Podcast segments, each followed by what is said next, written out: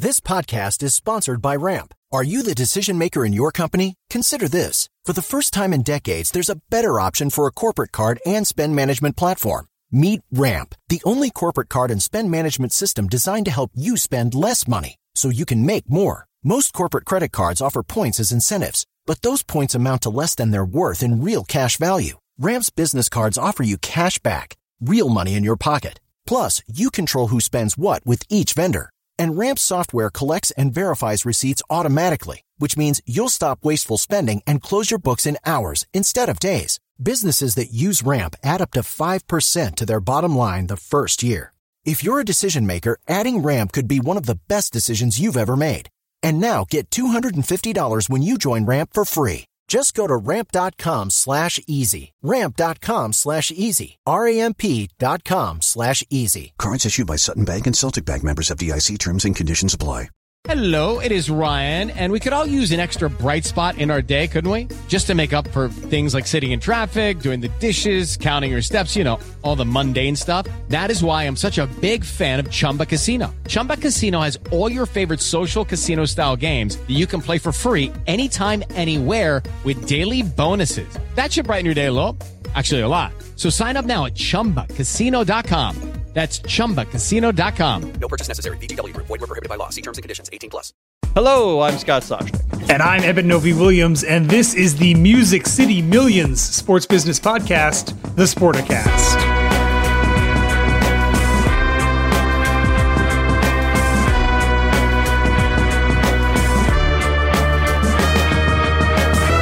I like that, like Music City Bowl. I know we're talking Nashville, but I don't know exactly where we're going, or is it Smashville when we're talking about the hockey team? Did we go Very Smashville good. or Music City? Scott. Very good. Yeah. Yeah, like, we were going a little Smashville, a little Roman Josi, right? He's still there, right? He is. He is. Where's Pekka Rinne? He's still there? Still there, also. Yeah. All right, I think I've exhausted my. Wait, what's his name? Um, Ryan Johansen? no, I wouldn't have gone with him. Forsberg, okay. Yeah. Uh, what, what's her name? The singer who does Monday Night Football opening theme. Carrie Uh, Underwood. Carrie Does her Underwood, husband play for the Predators? I do not know who her husband is, so maybe. Should, should I get my wife in on this podcast for the first time? Kimberly, Ask, I'm curious. Kimberly, what's the husband's name? Do you know? Uh, she says yes. He plays for the Predators. See, Great, if I if I need my People magazine, I go to my wife. She's standing right there. Anyway, story we broke uh, on Sportico last week: Nashville Predators being sold. Uh, not only the fact that they were there for sale. You and I had sort of a double dip. It was like, all right, we got the tip there for sale. We couldn't find out who the buyer was. We convert the sale. Then we're like, oh man, now we got to find the buyer. We got the tip, convert the buyer. And when you add it all up, it's one heck of a really interesting sports business story. And I'll let you take it where you want to go first. Probably ID the buyer, um, but then take it anywhere you want to go because there's so many uh, interesting facets to the story. And so the buyer is former Tennessee Governor Bill Haslam. If that last name sounds familiar to you, yes, he's the brother of Jimmy Haslam, who owns the Columbus Crew and owns the Cleveland Browns. I like that you Uh, I'll- started with the Columbus Crew first. Jimmy sure Haslam, yeah, yeah, yeah, owns the Columbus Crew. Yes, he does. Make sure we get them both in there. Um, and- the Hold on, hold on, hold on. We got my wife bringing the phone over. Okay, Wi- Mike Fisher, former professional ice hockey player, gotcha. Okay. Senators and Nashville Predators. He retired in 17 with the Preds. Okay. All right. Oh, wait, returned in 18, signing a one year contract. So Mike Fisher, Predators. Former Carrie Predators, great. There we Yeah. go. Thank you, Kimberly. So, so Bill Haslam, Scott, former governor of Tennessee, he is going to be the next controlling owner of the Nashville Predators. It's not going to happen immediately.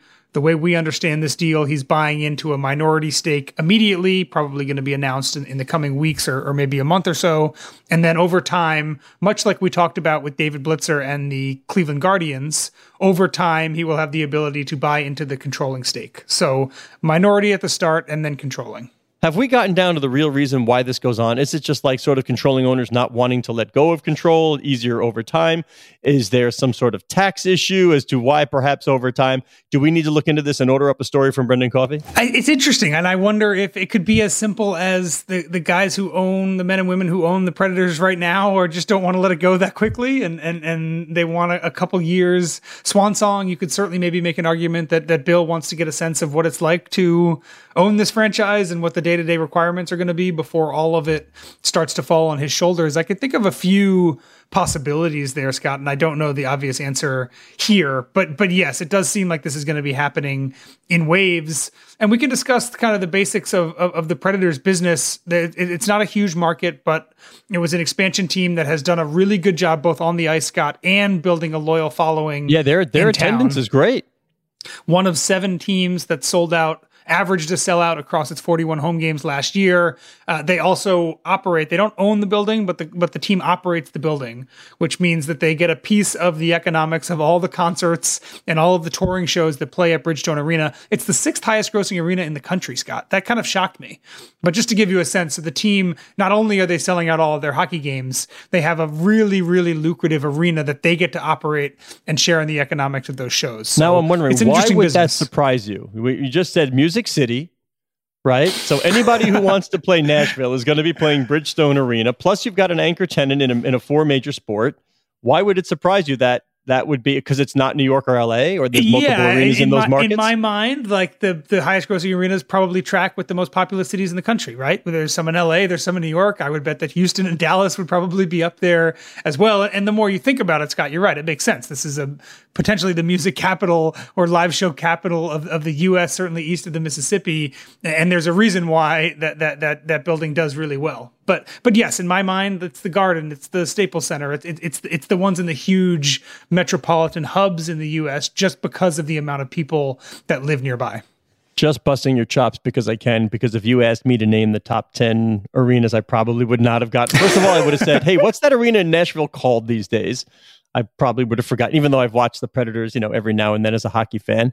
but I wouldn't have remembered Bridgestone, but yeah, I probably wouldn't have put him in my top five or six. So either, I've pulled up the list. I pulled sense. up the list here, and this is to be clear. And this, this is, is, according to who? This is Pollstar? according to Pollstar at the year okay. end 2019, so right before the pandemic hit. Number one in the U.S. is Madison Square Garden. It's number one in the world. And then you go down. It's interesting. Detroit, Little Caesars Arena is number two. The Forum in Inglewood, number three. Number four is the Barclays Center in Brooklyn. Uh, number five is Wells Fargo in Pennsylvania, in Philadelphia, and then number six is Nashville, Bridgestone Arena. So kind of tracks with the, with the highest. Uh, uh Detroit is kind where's, of a surprise where, there to me as well. Crypto.com, even though you said Staples. Where's Crypto.com? So it, it is, yes. So back when it was called Staples, that is uh, number seven in the US, 15 globally, right. right. after Nashville. Now, do we think, so what does that tell me? If I, what am I to draw from that, that those statistics right there, that the economics of concerts are perhaps better than the economics of having the multiple anchor tenants in two different sports? Well, so th- these numbers don't include sports teams. This is for touring shows and oh, concerts. so just for the touring shows. Okay, okay. Which makes Madison Square Garden, in some ways, even more impressive more that they're here, considering that they have two anchor tenants. So many dates that and, are taken up, right? And so does Detroit, I believe. Right, both the Red Wings and the Pistons are playing there. Um, but but yes, it's a really interesting little uh, little mix of uh, uh, of arenas here. And I was wrong. Both both both Dallas and Houston are, are way further down the list than than Philadelphia Nashville. All right. I'm being told, by the way, by multiple sources that the valuation on these teams is is critically important these days to one Gary Bettman, the commissioner mm. of the NHL. Like he wants some good eye popping numbers. And what did we have as the, you know, our Kurt Badenhausen, what did he have as the valuation on the Preds? And what are you hearing on the price of the deal? We had the Preds at 680 million. I believe it was 21st or so, uh, something in the 20s in terms of rank across the NHL. I heard that the, the valuation on this deal is a little bit higher, something in kind of the mid 700s that that's probably a factor, Scott, also of the fact that that this is a valuation that's being priced on a on a on a controlling stake that might be purchased in two or three years. In which case, you have to assume, I think, that the team is going to be worth a bit more uh, than it is right now in, in in a couple years. At least that's what Gary Bettman and I think anyone associated with the NHL would believe. So so yes, I think we had him at six eighty, and and from what I understand, the price here on the deal is a little bit higher than that, but not but not a, not not incredibly higher. And take a look at the cap table there. I know when we were sort of going, if you had said to me, "Who's the controlling owner of the Nashville Predators?" prior to this story, I, I no idea. Right? We get this is one of those where you have to go look it up and uh, and figure out. But then you see a whole cap table. It reminds me of the old Boston Celtics when Danny Ainge told me, "I don't think I can name all of them or recognize all the owners." Right? That's when they had to start tightening restrictions about who gets to hang out in the locker room and say they own the team. You know, if it's not Grousbeck or Pagliuca you know, there are a whole lot of people taking liberties saying, I own the Boston Celtics, you know, one of these 1%, 2% folks, but it's almost the same thing with the Preds. According to the website, there's at least 17 uh, owners right now. And the controlling owner is, is Herb Fritch some of the conversations here, Scott, actually made me think of uh, the the other NHL team that sold in the past year or so, which is the Pittsburgh Penguins. That ownership group, Ron Burkle and Mario Lemieux, also had a lot of LPs. They were widely considered within Pittsburgh as as the reason why the team was still in Pittsburgh. That at a at a hard financial time, they came in and kept the team there, and obviously had a lot of success afterwards.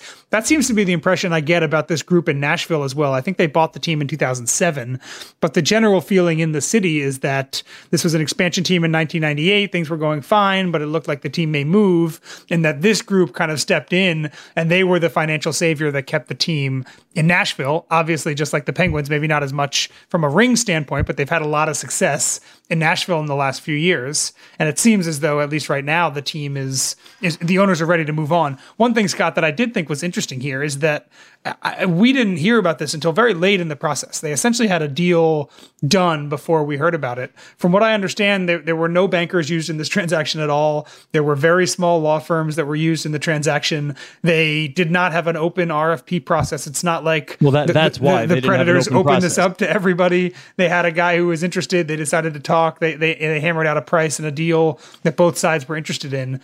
It's interesting to me that that sometimes, like the Broncos, we know everything about it every step of the way. It's a very public process. And then other times, like the Predators, you can get to the point where where people are ready to put put ink onto paper before anyone publicly finds out about it.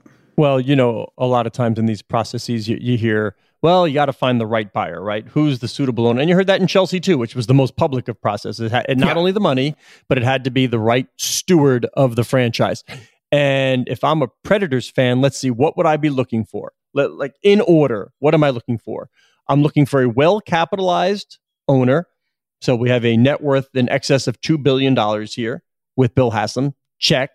I'm looking for somebody with ties to the community and you don't have to worry about your franchise hitting the Mayflower truck. Do you get that reference? When I, say I, do, I do know the reference. All right. Yeah. So you don't you don't want the Mayflower trucks pulling up in the snow in the dead of night. So that's check. I mean, he's the former governor of the state. You know, he's got lots of ties there. Great. And maybe somebody with a little uh, know-how. Or if not from your by yourself, maybe you could pick up the phone and call, you know, brother Jimmy and say, "Hey, uh, what do you think here? Uh, I, am looking to, to, buy a team, and uh, what do you think? And how should I proceed? What what what are some of the mistakes you made?" So check, check, check get it done quietly, reach the finish line, fair deal for everybody. And I'm sure the other owners have got to be thrilled if the Nashville Predators now have a valuation of three quarters of a billion dollars. I think that's right, Scott. The two things that I saw, I think the most on Twitter when we broke this story was people who were concerned that the team was moving to Cleveland just because yeah. of the Haslam connection. That is, as you said, uh, is, is not happening. The, the, the, former governor of Tennessee does not buy the state's only uh, hockey team and move it uh, to, to, to, a different state. Um, and then secondly, a lot of people saying, wow, I didn't know politics was this lucrative. That the former governor of Tennessee is worth 2.3 or 2.4 billion dollars. Obviously, he got his money much in the same J, way, baby. in the same way that, that that Jimmy did. So not directly from politics, but from from the family business, which he and Jimmy essentially co-ran. Jimmy as CEO and and and Bill as president for a lot of the 90s before Bill got into politics. So, All right, there was one other thing though, Eben, that did get a lot of attention besides the fact that perhaps politics, you know, did pay well. And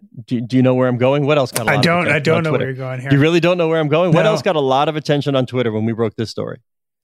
Uh oh, the the cost of our subscriptions. Yeah, the cost of our subscriptions at Sportico. yeah, that's right. If you yeah. if you want to know what's, I'm sorry, you know we're primarily a B two B thing here, but we'd love to have all the fans and sign up. If you want to know what's going on in sports business, if you want to know it before anybody else, what's my new made up tagline? It's not an official, but maybe I'll trademark it. We tell you things, tell you, things don't, you know. don't know. Yeah. yeah, and that means, and we're talking about current owners and executives and fans, and if you want to know stuff and read about why things matter and get it backed up by some data and look at some really great data viz and get some unbelievable guest op eds, then you know what? We're worth it, damn it. So stop complaining. That's Agreed. Simple. But the Sporticast right. is free.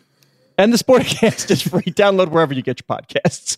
All right. MLS and Apple, another big story. Uh, first league to go entirely direct to consumer, DTC, over the top, whatever you want to call it.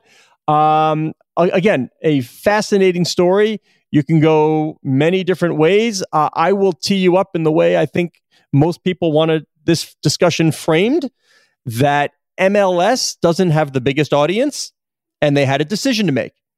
Do we stick with some component of linear TV where probably they weren't going to get all that much money, or at least not what they got out of going exclusively with Apple, although there are some simulcasts? Uh, or do we take the bucks now with an innovative company like Apple and hope and pray down the line that you don't miss the eyeballs? Like, you know, you can look at the NHL as an example when they left ESPN for NBC. Yes, NBC treated them well. They were on NBC SN. But what happened when they had the next option? They went right back to ESPN and the eyeballs. So, you know, I'll tee it up like that and I'll let you go wherever you want. I think that's an interesting way to frame this. The, the idea of reach versus dollars is, is a debate that every league has in in the U.S. right now, and, and there's only one league, the NFL, that gets both, and that's uh, that's the well, National that's, Football yeah, League. You obviously. say every league. I think we need yeah. to break that up, though. It's not every league. It, it's there's tier one rights, and this is no offense to anything, you know, to any league, anybody, whatever. But there's tier one stuff like the NFL and the NBA. Agreed. And then there's then there's you know everybody else. And I don't yeah, know whether I would that's even tier two, tier three, two whatever it is. tiers, the NFL and the NBA from, yeah, a, from yeah, well, TV the NFL is tier, all right, tier one, yeah. and then we can make the NBA tier two, and then we'll see what else, you know, where else everything slots out. But there's going to be money available on linear TV for the NFL and the NBA. I mean, that that we know, and there was, uh, you know, for the NHL as well, a great North American deal. So the question was, as you said, dollars versus reach. Yeah, and, and, MLS, they're getting a lot of dollars here. The, the, the top line number here is $2.5 billion. There may be more in that, Scott, depending on how the revenue sharing is between the league and new Apple Plus or Apple TV subscription signups. Uh, there's also a way that to look at this number a little lower. MLS is responsible for production costs on the games. So I've seen numbers around $50 million a year for how much that might be. Maybe that's high, maybe that's low, who knows? But there's some added costs in here from that regard as well. But on the whole, this is a, a, a, big number, right? The, the the last MLS TV deal, which included U.S. Soccer, was paying out a total of ninety million dollars a year. Take out the the U.S. Soccer portion there, and we can call it sixty or seventy million dollars a year. No matter what, this is a pretty big three four times increase over what they were getting before, which is something that Don Garber talked a lot about uh, internally and, and and was a big priority. Now the question becomes how much does the fact that the reach is suddenly a little bit smaller how much does that change things? How, how well are you going to do as mls converting people to apple subscribers so that they can watch these games? How much does the fact that every team no longer has local tv rights that they can put on free to air. They can do whatever they want to do with that. Now, those are all part of this package as well. How much does teams not having local TV rights, how much does that change the way that they think about both viewership on TV and also as a, as a lead for, for marketing and selling tickets? Because uh, those broadcasts often have that, have that role. There's a lot of questions I think that come after this, but from a top line standpoint, it's a pretty big number and it's in line with what MLS seemed to be thinking that they were going to get. Can I go down memory lane for a minute? Little stroll. You won't know Please. this, but those of a certain age who grew up in the New York area, watching perhaps the best known team in the New York area, sorry, NYCFC, sorry, Red Bull. But in my youth, I would flick the channel. I'd actually have to get up and turn the dial on the TV to channel 9, WOR, where my good friends, the voice of Jim Karvellas and Seamus Malin, would greet me with, Welcome to New York Cosmos Soccer right? And then you know the clap. Do you know that clap for Cosmos? I do Soccer? not know the clap. no. I, uh, all right, now I'm gonna have to do it. It went like this. Oh boy. Cosmos. You really okay, didn't know that? I, I know that. All right. I know that. Like, I mean, I would I would go to what was then Giant Stadium to watch, you know, Bogie and Chinaglia and Seninho and Shep Messing, uh, you know, to to watch the Cosmos. So that was over the air. But this is what makes the job of commissioner very, very difficult. Yes, lucrative. So I don't, you know, um, this is no tears for Don Garber or Roger Goodell or Gary Bettman or Adam Silver. But what makes it so difficult is that your bosses, in essence, the owners, that is a very difficult constituency whereby Hmm. the wants and needs aren't always aligned. You have to understand that an MLS owner who got in early and paid what would what what's the proper number to put Five million. With- Five with million, I was gonna say put in five. originally. yeah, yeah, yeah. An original owner who paid, well, let's just say five million bucks for his or her franchise is far different than a newbie who came in at five, five fifty, six hundred, whatever plus million dollars. If I paid six hundred million or five hundred million for my franchise, I got to say, hey, I need to see some ROI. Take the money, right? I need the money now. We got to get we got to get paid. If I paid far less, all right, I can say, all right, the the the bump may not be exactly what we'd hope for, but whatever. Let's take some time. We we've you know, soccer is a growth property, right? It's a growth business. We have the World Cup coming, and maybe there will be a, another renaissance after that. And what what surprised me here, Evan, and again, we don't have all the details. You know, I, I would have thought we would have heard though if there was an out clause on this from the MLS side, but this is a 10 year deal you are locked in for a very long time in an ecosystem of media that changes rapidly. Like whatever the landscape is today may look far different in 2032. And, and I think that's a great point, Scott. And to, and to put a bow on that a little bit harder, MLS very often talks about the way in which global soccer events in the U.S. help its own business, whether it's an MLS event or not.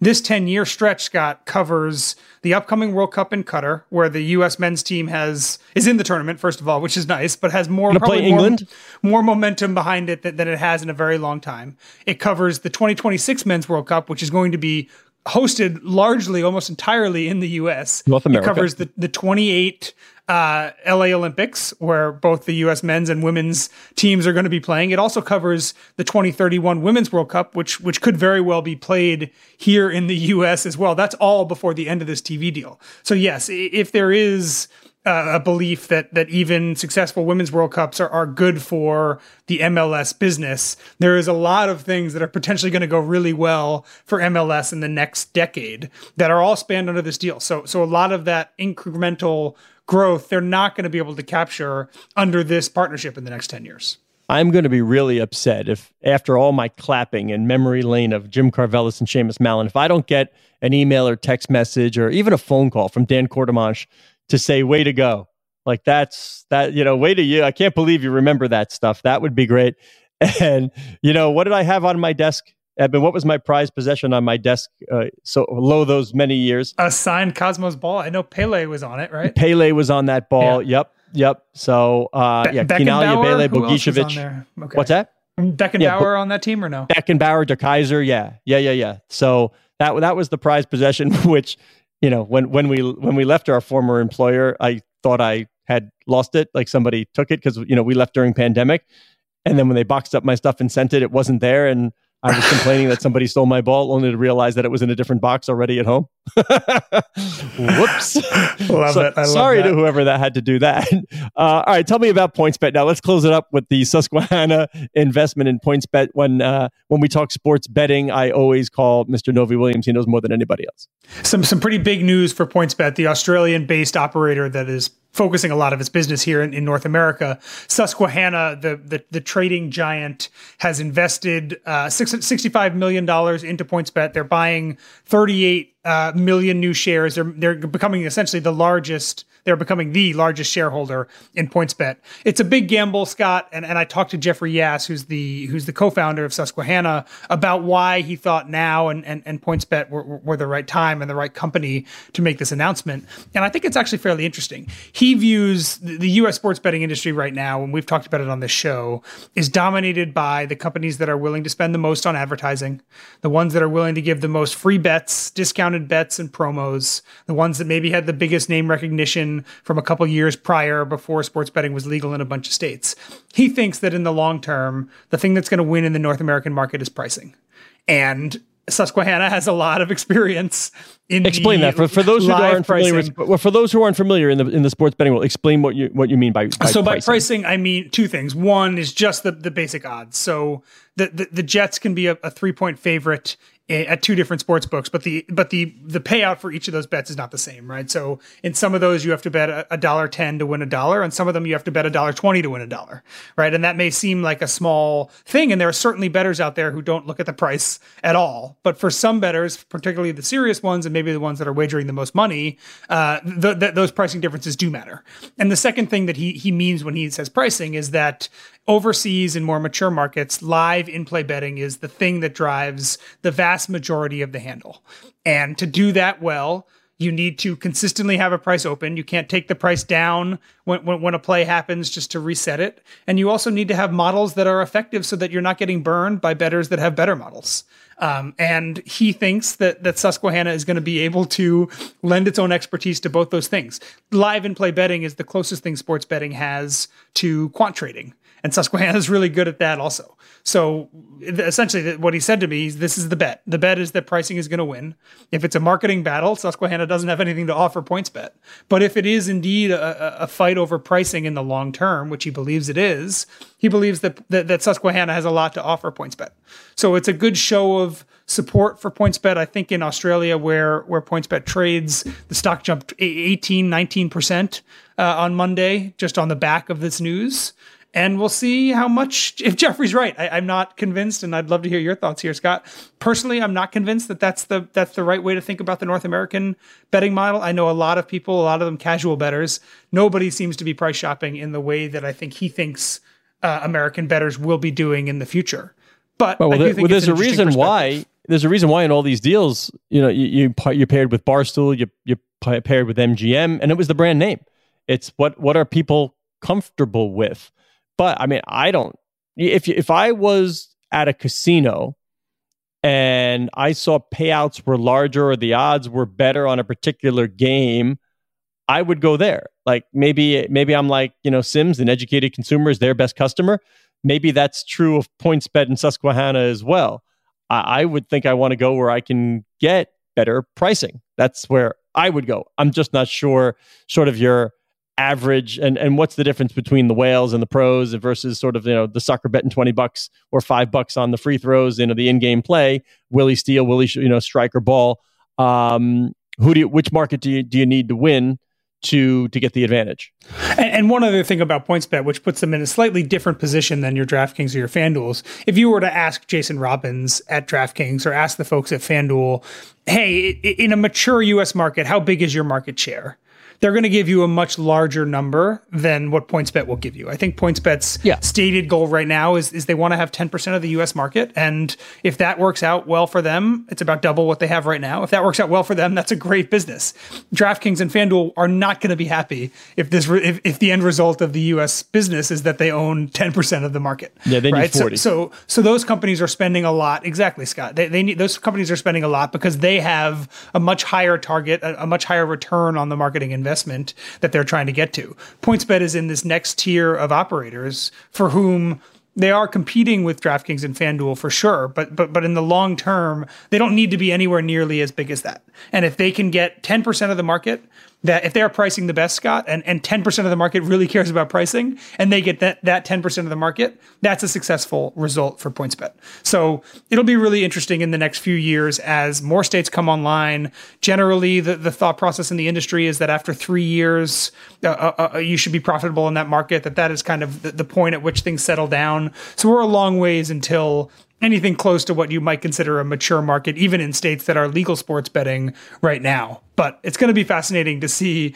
how much consolidation there is, who's doing what in a couple years, who's spending more, who's spending less, who's still in business, who acquired who. Um, and PointsBet just got a, a decent amount of capital and a high profile investor to back them. Tell me and take us out on this. What what has happened to the uh, customer acquisition costs for the sports betting parlors? They're still high, and it, it, depends on the state. Some some operators are are, are scaling them back, and then it, it, also depends on who the operator is. WynnBET, for example, has made it very clear that they don't want to play the high cost of, of advertising and, and big promos game. PointsBet, I, I would put in kind of that same category. DraftKings and FanDuel, from what I understand, are still doing more of the discounted betting, the matching your first two hundred dollars or three hundred dollars or five hundred dollars you put in, uh, in in certain states. They're doing more of that because there's a decent amount of churn and that's the way they're acquiring customers right now. I mean, the, the easiest way to, to talk about how this works when New York went online, Caesars had by far the biggest customer acquisition cost. They, they were offering to match your first three thousand dollars you put in the uh, in the app. And if you look at the first couple months of betting in New York, Caesars was by far the most popular app. It was doing by far the most in handle. As Caesars scaled back that three thousand dollars to one thousand dollars, and then even less for new customers, you saw that in the gross gaming numbers, th- their market share decreased. So right now, this is a, a game of who's willing to spend the most for customers, and if that continues long term, I would argue this is not probably not a very healthy business, but it's just a big question of, of when companies decide they're not going to keep spending for this, when it settles, who is, is the most effective at getting new customers and why are they getting them? Speaking of getting new customers, of course, we should have a sponsor for the podcast, but I think we could have a breakout sponsor for your soliloquies. Like that was good right there. Know, I said, take us out on this, and man, oh man, I mean, access to a brain like this worth every penny of a Sportico subscription. The heck with all your coworkers. I'm giving you a standalone shout out. Right I need there, a Novy producer Williams. in my ear saying 30 seconds. yeah, exactly. Yeah, take us out, take us out, take us out. Anyway, he is Eben Novy-Williams on the Twitter, Novy underscore Williams. I am Scott Soshnick on Twitter at Soshnick. Our producer is Matt Whitehurst. Thank you very much, Matt. Our digital media editor is Cora Veltman. She loves it when I remind you that the show can be found at Sporticast, which is the hub of what will soon become the Sportico Media Network.